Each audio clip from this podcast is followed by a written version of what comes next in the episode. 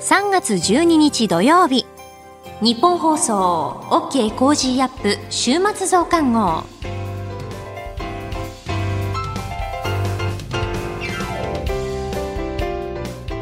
ニッポン放送アナウンサーの新行市佳です。OK コージーアップ週末増刊号。今週の放送でセレクトした聞きどころ今後のニュースの予定などを紹介していくプログラムです。毎週土曜日の午後に更新しています。まずは今週の聞きどころ。これからのニュースの予定の紹介。そして Cozy up コメンテーターがゲストと対談するコーナー。今月はジャーナリストの長谷川幸洋さんとジャーナリストの井上和彦さんの登場です。後半はトレーダーで株ブロガーのひなさんに今週の株式市場のまとめと来週の見通しについて伺います。それでは今週を振り返っていきます。東日本大震災から11年。福島県の双葉町、浪江町、そして宮城県名取市での取材した模様を飯田浩二アナウンサーのレポートでお送りしました。このほか、ロシアが日本や欧米を非友好国に指定、ロシアとウクライナの外相がトルコで会談、ウクライナのチェルノブイリ原発が電源喪失、新韓国大統領に野党ユン・ソクヨル氏5年ぶりに保守政権誕生、中国で全人代が開幕。今年の経済成長率の目標は5.5%前後。こういったニュースについて取り上げました。今週の聞きどころですが、3月10日木曜日に初登場のコメンテーター、キャノングローバル戦略研究所主任研究員で、韓国の外交安全保障が専門の伊藤幸太郎さんと取り上げた、中国の習近平主席、ウクライナ危機調停に意欲というニュース。これからの東アジア情勢、これからの日韓関係の見通しについて解説していただきました。それでは今週のプレイバック中国の習近平主席、ウクライナ危機調停に意欲。中国の習近平国家主席は8日、フランスのマクロン大統領とドイツのショルツ首相とオンライン形式で会談し、ウクライナ情勢について沈痛な思いだと述べた上で、戦争を調停するために中国が国際社会と積極的に動くと表明しました。しかし一方で習主席は欧米各国などによるロシアへの制裁には反対する考えを示しております。なんかロシアを支援すると支持したみたいなあの報道もなされておりましたけれども中国はこのウクライナ情勢っていうのはどう見てるんですかね？なかなかこうどっちかにこう態度を決めかね決めにくい問題ですよね。えー、ロシアに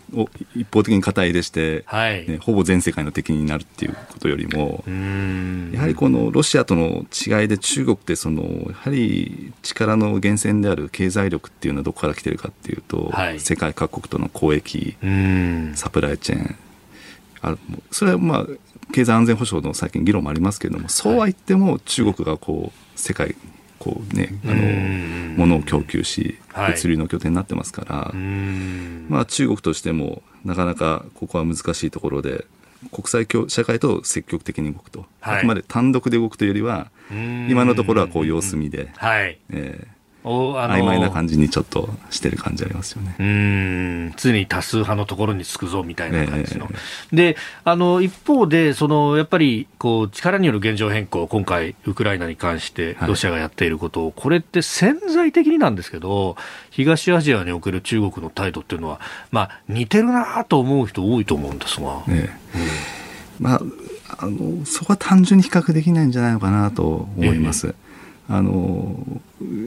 中国の周りにはですね、はい、日本と韓国というアメリカの二大同盟国がいますし、うん、でこの二大同盟国がそれぞれ最新の兵器を持ってるわけですよ。はい、で戦力もあるわけです。やっぱりそれが中国の抑止になっているのは事実なんですね。まああのムン・ジェイン政権でだいぶ弱まってしまったということがあると思うんですけど、はい、これでユン・ソギョル政権になってですね、えー、そこが復元されていくという動きが働いていくでしょうから。はいやはり中国としてはやりにくい、うん、踏み込みにくいところになると思います。なるほど、はい、そうすると、あのおいそれとそこでね、ウクライナがあるから、こっちもって言って、台湾を取るんじゃないかみたいな話が言われますけど、えええ、そんなに軽率に動くもんでもなさそう。ですね、なかなかやっぱりこう見えない部分がより増えたんじゃないですかね。圧倒的な戦力があっても、先ほど話題にも出ましたけれども、はい、ウクライナが善戦したと。はいで台湾はじゃあウクライナと比較した時にどうだっていう話はなかなかしにくいかもしれないんですけれども、台湾のバックにはやっぱアメリカと、まあ、日本もいますし、で韓国がどうなるかもわからない。でオーストラリアも積極的に出てきてると、はい、明らかにこのウクライナの置かれた状況とは異なりますので、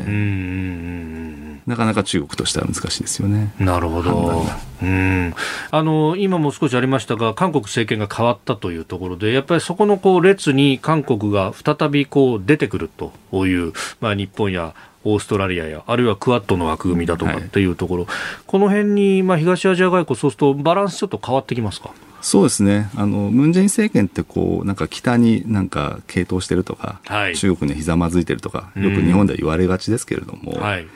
なかなかこう、表で見えないところでは、オーストラリアとの関係を非常に発展させたり、えー、去年特にそうでした。はい。えー、あと、知らないところでこう共同訓練に参加してたりとか。あ韓国と、韓国軍とオーストラリア軍であったと日本とアメリカとかですね。なるほど。あと、よりあの他国、もっと数多くしてとか、えー、えー、えー、韓国それなりに関与はしてるんですよ。最低ラインは取ってるので。うん、えー、だオーストラリアがかなりあのアメリカができないことをやってますね。えー、こう韓国と日本と結びつけるような、はい、インド太平洋で。なるほど、えー、それがよりこう次期政権になると、はい、クワッとさっき出ました態度も明確にするみたいなことを感じてますし、より踏み込んだ形で、この太平洋諸国アメリカの同盟国とのネットワークをより強めていくんじゃないかなと。あのかつて、えー、そのね、あの政治の部分ではこう角を突き合わせていてもその軍同士は仲がいいんだということが言われていました、で一方でその軍同士の部分もあの日本の航空機に対してレーダー照射の事件があったりとか、あるいはあの自衛艦機を掲げた船は来るなっていうふうに言ったりとか、もうこれ、韓国軍との付き合いもどうなんだろうねっていうようなことも言われてましたけど、これ、現場どうですか？あれがもう信頼失墜の原因ですね、あ特にレーダー照射事件が。うん。本当おかしな話で、ですね、はい、1998年に小渕さんとキム・デジュンさんがパートナーシップ宣言しましたね。はい。で、翌年から、えっ、ー、と、日本海でですね、はい、えー、救難救護訓練っていう、韓国海軍でやってるんですね。その時向こうから初めて登場した船が、カンゲト・デワンっていう、当時の最新の韓国の自慢の最新の艦を出してきたんですけれども、はい、何を訓練してるかっていうと、はい、漁船とかが火事があった時にお互いに対処して救助しようっていう、まあ、非軍事的色彩が強い訓練なんですけれども、はい、その時にその P3C とかも飛ばしてるんですよね。だから、明らかにあのレーダー照射事件の時の状況と似てることを、この20年間、日韓っていうのは積み重ねてきてるんですよ。だからやっぱあの事件というのは、韓国側の言い分っておかしいと思うんですよね。そうすると、この新政権発足した後に、はい、今のこのユン・ソギョルさんは、このパートナーシップ宣言2.0っていうのを外交政策として掲げてますので、はいキム・デジュンさんのあの精神を生かして日韓との関係をもう一回再構築していくと言ってますので、はい、もう一回この20年の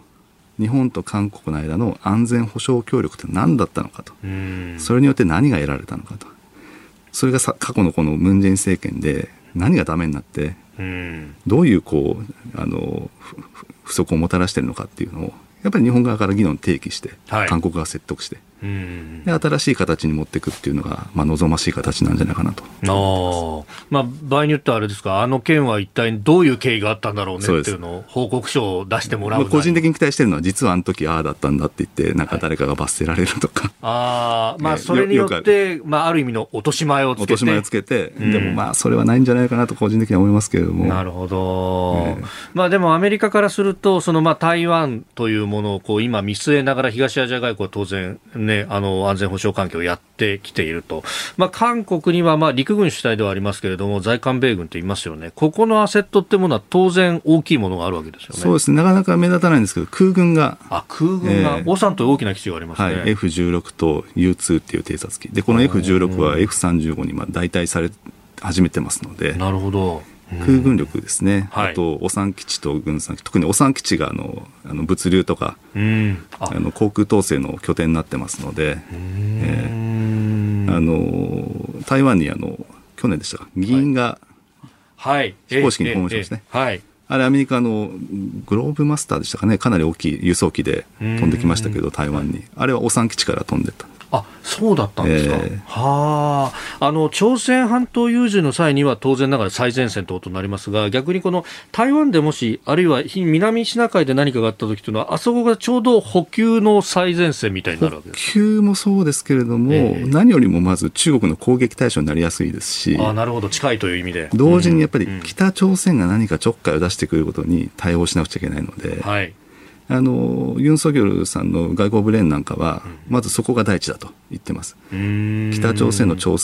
挑発をいかに抑止するか。だから台湾有事起きた時は、まず我々はここに踏ん張って、なるほど。北朝鮮が何かしでかさないようにするっていう。あそうか、アメリカの戦力がきちっとその台湾正面に投入できるようにするには、ご詰めをちゃんとしとかないと、そうですね、後ろをちゃんとしとかないと。だから在韓米軍の戦力としては、陸軍のアパッチとかを、はい、あのローテーション配備からもうあのそこに常駐に。常駐にしましたよね。あれはまさにその北の挑発を防ぐための一つのアメリカ軍の答えですよね。なるほど、まあ、日本としても対応するにせよ、うん、そこが北朝鮮も何かあっている中でってなると、日本も二正面を強いられ考えなくちゃいけない。考えなきゃいけない。ですよね。当然のことに。うん。これ、そこにさらに変数として、今回ウクライナってことになると、えー、じゃあ、ロシアとの関係どうするんだって話になってきますよね。そこはもう難しい問題ですよね。そこまでの連立方程式を誰が解くのかっていう。うえー、なかなか悩ましい問題ですよね。三正面どうするな、になるのかってところですね、まずね。えー、ただ、極東ロシア軍っていうところは、まあ、当然考えなくちゃいけないとは思うんですけれども、はいロシアが相当な戦力をあのウクライナに正面に持ってきているので、極東も含めて。はい。はい、引こ抜いてますもんね。軍事的脅威としては心配しなくていいのかなと、個人的には思ってますけれども、むしろ私が注目しているのは、あの、はい、中ロの、えー、この過去数年、軍事協力が進化してますので、はい、これが今回のウクライナ危機によって、中ロがどういう、その距離感が変わってくるのか、えー、例えば日本海でこう津軽海峡を取って、そうですよね、えー、去年ね、一周しましたけど、中ロの艦隊がと10隻ばかし行きましたね、はい、ああいうあの戦略的コミュニケーションにかなと思いますけれども、軍事協力が今後、この韓国新政権発足によって、はい、あとウクライナ危機によって、同じようにやるのか、もしくはなくなるのかとか、中国だけやるのかとか、そこはこう見ていく必要があるのかなと。なるほど。思ってます。えー、まあ、ウクライナに対しての、まあ、中国の話、まあ、そこから東アジア情勢というところまでお話をいただきました。この後はこれからの1週間のニュースの予定、そしてコメンテーターがゲストと対談するコーナー。後半は今週の株式市場のまとめと来週の見通しと続きます。どうぞ最後までお付き合いください。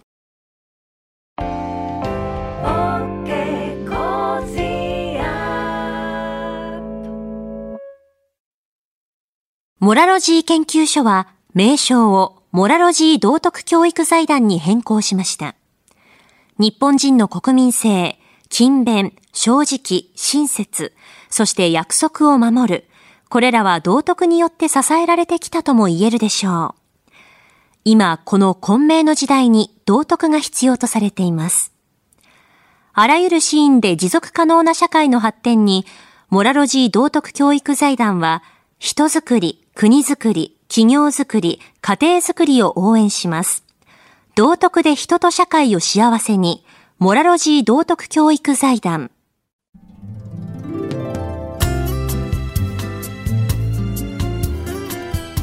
OK コージーアップ週末増刊号。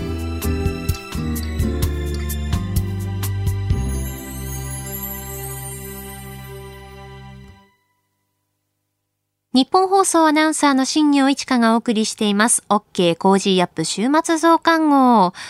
この土曜日、日曜日とポカポカ陽気になる予想になっています。東京は20度を超えるんじゃないかというふうな予報もありますよね。今年は都内は2回ですか？雪が降ることもありまして寒い寒いって言ったのがようやくほっとできるようになりました。3月も中旬桜の開花がいよいよ迫ってきました。え日本気象協会によりますとトップは熊本と宇和島で3月20日の予想です。東京は23日の予想になっています。満開日は九州から関東甲信ではおおむね平年並みで3月下旬には九州から関東のところどころで満開になる予想です。東京では3月29日に満開となる見込みということで、え北陸や東北では平年よりも早い満開の見込み、北海道では平年よりも10日前後早く4月下旬から5月上旬に満開でゴールデンウィークはお花見が楽しめそうです。そうですね。私の出身の秋田はあの角館の桜が、まあ、名所になっているんですけれども、子供の頃はよく、まあ、ゴールデンウィークぐらいがいつも満開になる時期だったので、家族みんなで車に乗って角館行ってましたね。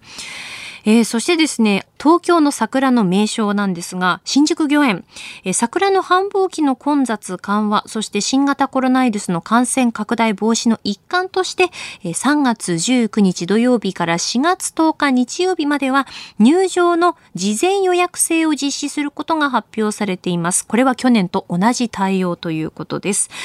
えー、まあ桜が咲いてくるとこう歩きながら、えー、眺めたり、時にはこう立ち止まって写真を撮ることで気分もね、華やぎますよね。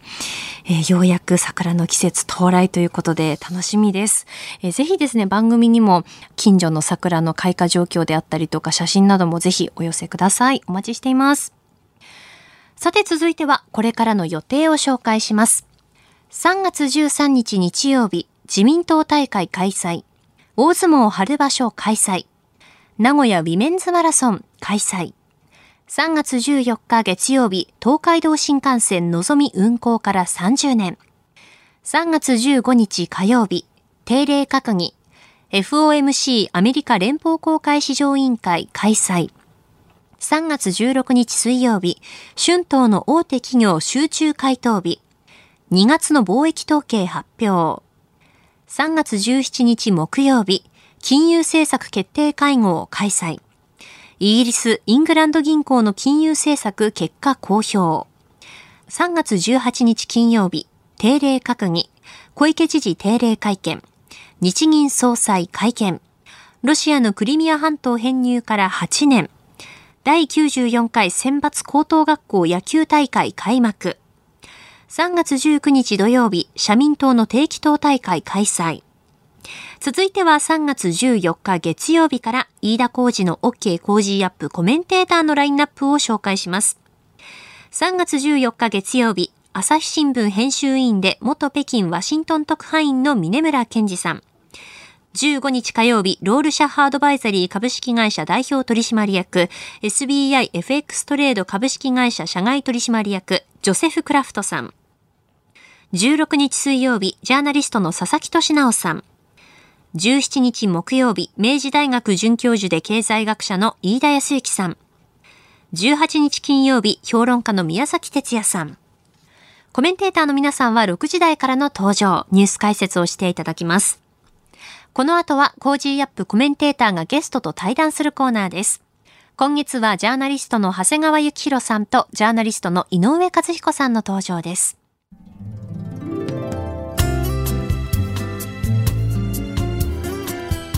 OK コージーアップ週末増刊号。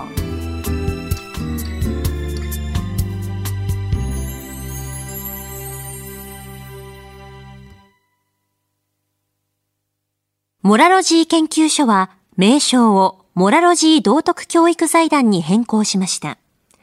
日本人の国民性、勤勉、正直、親切、そして約束を守る、これらは道徳によって支えられてきたとも言えるでしょう。今、この混迷の時代に道徳が必要とされています。あらゆるシーンで持続可能な社会の発展に、モラロジー道徳教育財団は、人づくり、国づくり、企業づくり、家庭づくりを応援します。道徳で人と社会を幸せに、モラロジー道徳教育財団。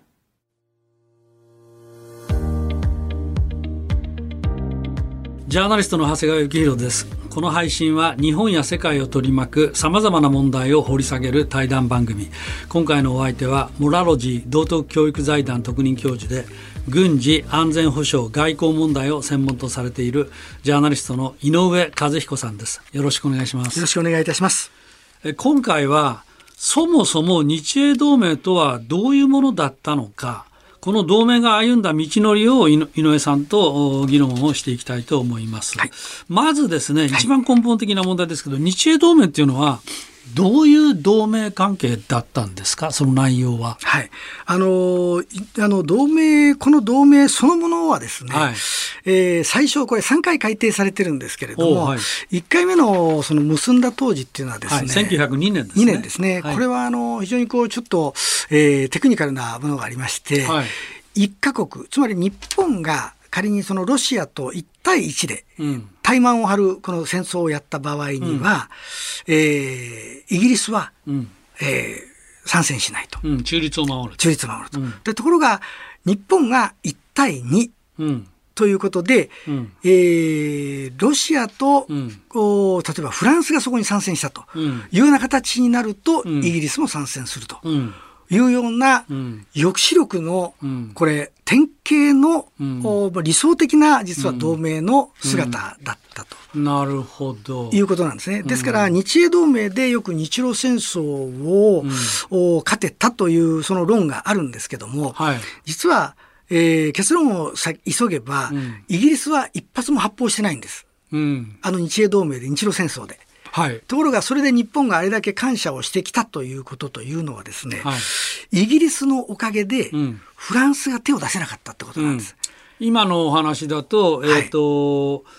相手の方に、まあ自分もそうだけど、はい、1カ国参戦したら、はい。イギリスもあるいは日本も参戦するぜと、はい、だから1対1の戦いだったらいいんだけど1対2になったら俺も入るぞっていうことなので、はい、今のお話だとフランスがロシアに、加勢して参戦したら、その瞬間にイギリスも入るぞっていう構造になってるっていう、そういうことですね。ですからフランスの動きを止めたんですよね。なるほど。ですから、イギリスのさまざまな情報であるとか、戦艦ミカサを中心とする主力艦のほとんどをイギリスに発注するといったようなことももちろん含めてですけれども、これはテクニカルな部分も含めてですけれども、実は政治的な意味合いっていうのが非常に大きかったと。なるほど。ですから今、その現代で言われている同盟があると戦争になるってことを言うんですけど、いえいえ、日英同盟って、同盟があっても、イギリスはその一発の発砲もしないで日本が勝ったという、この、まあ、いわゆるその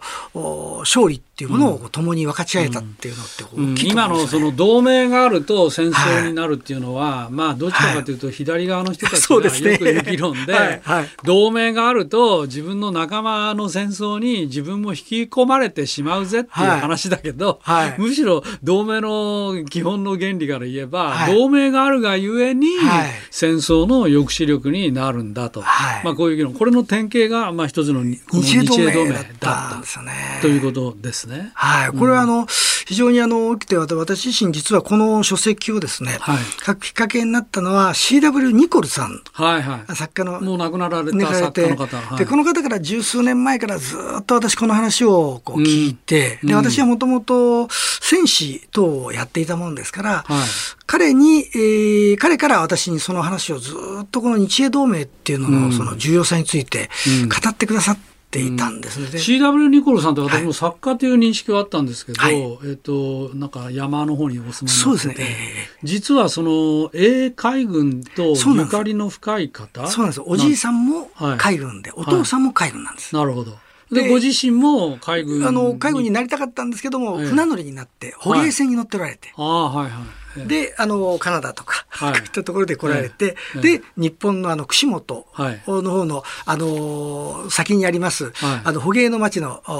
大使町ですか、あそこにもお越しになって、捕鯨の本を書かれてやっぱ海に関わり合いのある方なんです、ね、まあでもええイギリスの海軍にとてもまあ関心も深く、まあ、ご縁もあったと、まあ、そういう関係で井上さんも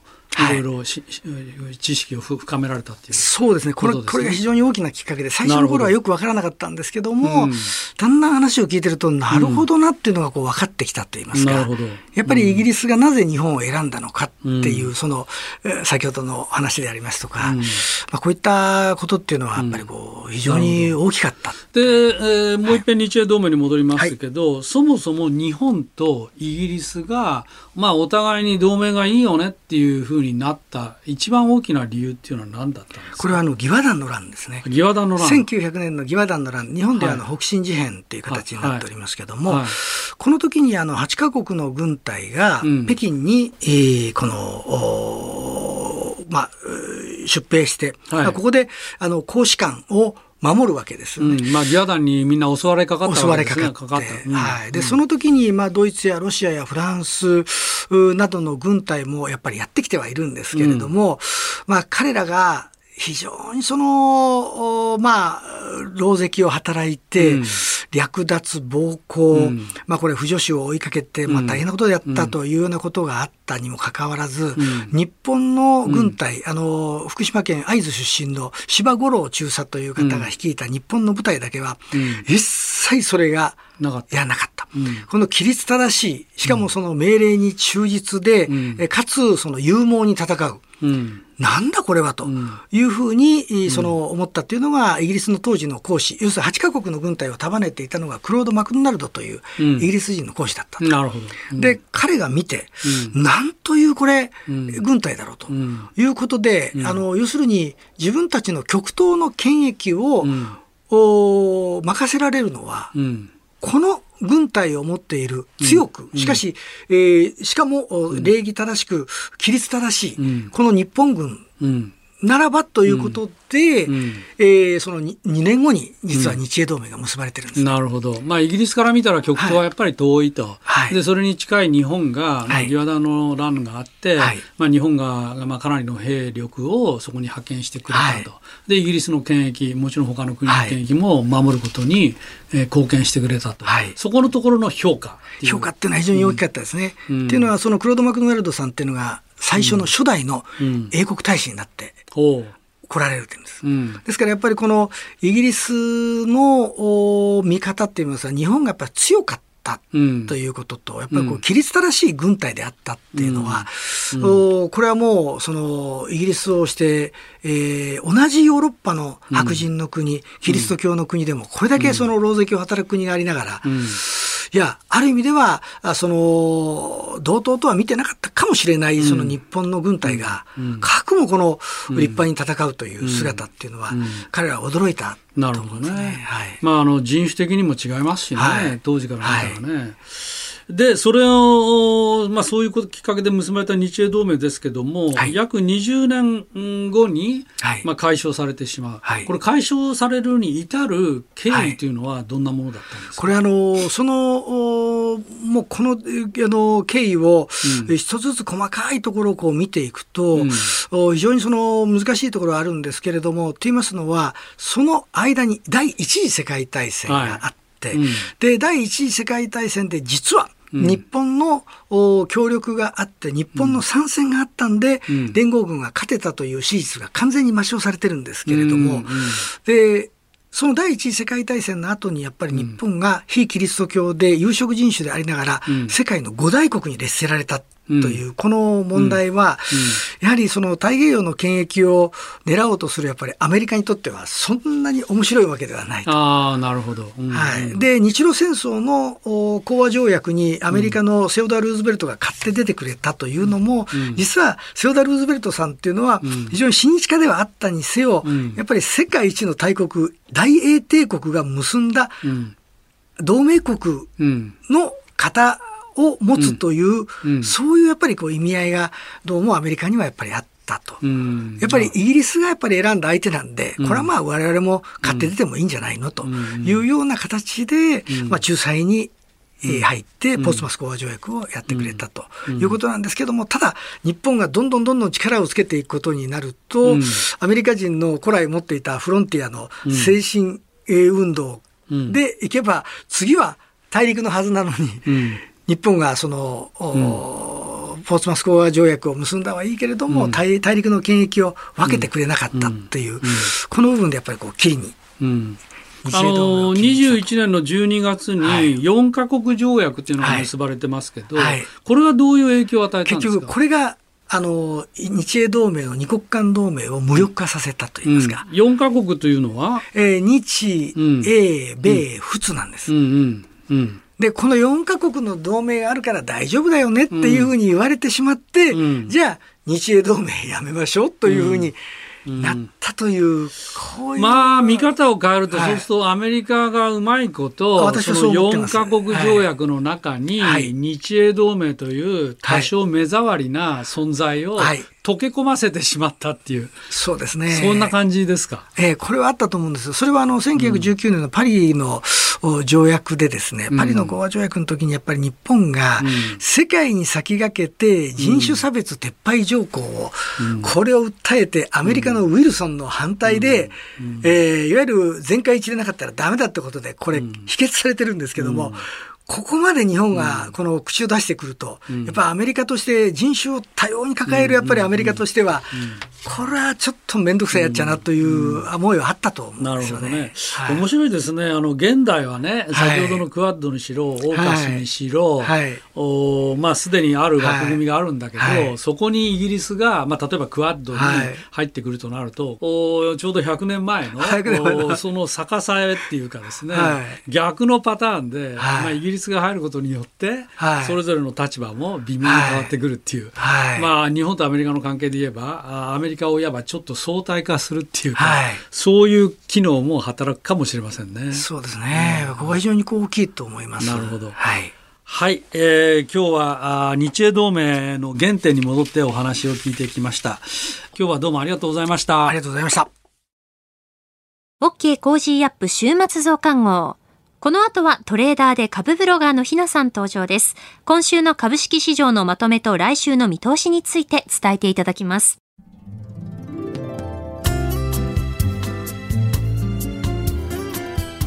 OK Cozy up週末増刊号。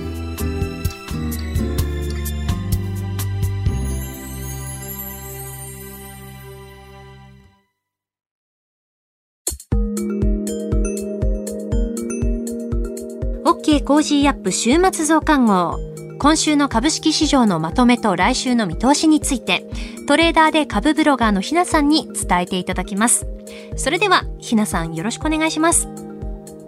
はい、ひなです。今週も個人投資家の視点で、今の株式市場をお伝えいたします。今週の一つ目のポイントは、日経平均安値圏での攻防です。欧米の株式市場が軒並み大幅高となり、10日の日経平均は1000円近く上昇しました。日経平均株価の過去のチャートを見てみると、2018年から2020年までは2万4000円ちょっとのところが上値の上限となり、どうしても抜けない高値となっていました。2020年3月にコロナの急落が起きてからの急上昇でも2万4千円の手前では一度止まり、そこを明確に抜けていくまで半年ぐらいの期間を要していました。ずっと抜けることのできなかった2万4千円を抜くことができたら、3万円超えまではあっという間でした。このように2万4千円のところは過去に上値の抵抗として相当意識された水準ですので、私は2万4千円あたりが今回の下げの急所になるのでは？との見方をしていました。今週の安値は24,681円でした。ずっと意識されてきた24,000円に近いところからの急速な切り返しで、目先一旦底打ちしたのかな？と思わせるような値動きになっています。1000円近く上げた10日の上昇が綾戻しなのか、それとも底打ちにつながっていくのか、日々、振れ幅の大きい安値圏での攻防が続いています。二つ目のポイントは、ニッケル相場の上昇です。このところ、日本市場全体が崩れていく中、原油高、金属高を背景に、原油関連、金属関連などの銘柄の株価は上昇を続けていました。しかし今週はニッケル関連銘柄などは一時的に売られる動きが見られました。これらの銘柄を保有していた人たちから反対売買の動きが出た格好です。2020年3月、コロナの谷の時には WTI 原油先物の価格が一時マイナスとなったことがありました。あの時は買い方の総投げが起きた結果でした。今回のニッケル相場は売り方の総踏み上げということが起きています。普段の相場では考えられないようなことが起きているのかなと思います。ニッケル価格の実需がどの程度の値段なのかはわかりませんが、世界的な需給逼迫で価格が上昇してきているのは間違いありません。アルコニックスなど関連銘柄の値動きは引き続き注目していきます。来週のポイントは市場イベントと地政学リスクです。15日から16日に FOMC、17日から18日に日銀金融政策決定会合が予定されています。FOMC を控えて金融引き締めへの不安が先行する可能性があります。会合後の議長会見で金利上昇を促すようなら、株式市場にはネガティブな影響が出るかもしれません。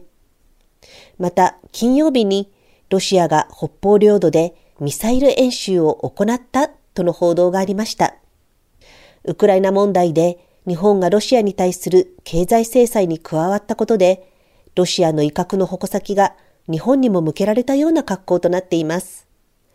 地政学上のリスクが上がったこともあり、再び市場はリスクオフの動きが継続されるのではと見ています。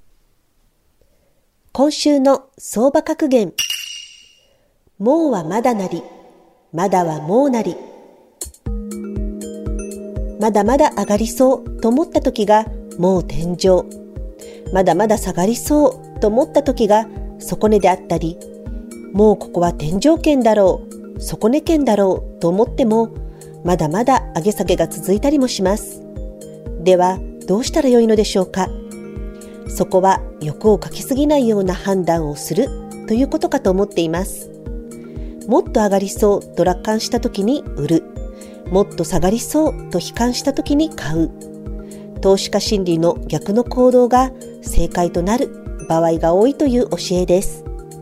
以上、ひながお伝えしました。トレーダーで株ブロガーのひなさんに今週の株式市場のまとめと来週の見通しについて伺いました。ひなの株ブログではおすすめの銘柄、株の話や投資情報などを発信されています。ぜひこちらもチェックしてみてください。あなたと一緒に作るニュース番組、ニッポン放送飯田浩司の OK Cozy up。平日月曜日から金曜日朝6時から8時までの生放送でお届けしています。FM 放送、AM 放送はもちろん、 radikoや radikoのタイムフリーでもお楽しみください。OK コージーアップ週末増刊号。ここまでのお相手は、新行市佳でした。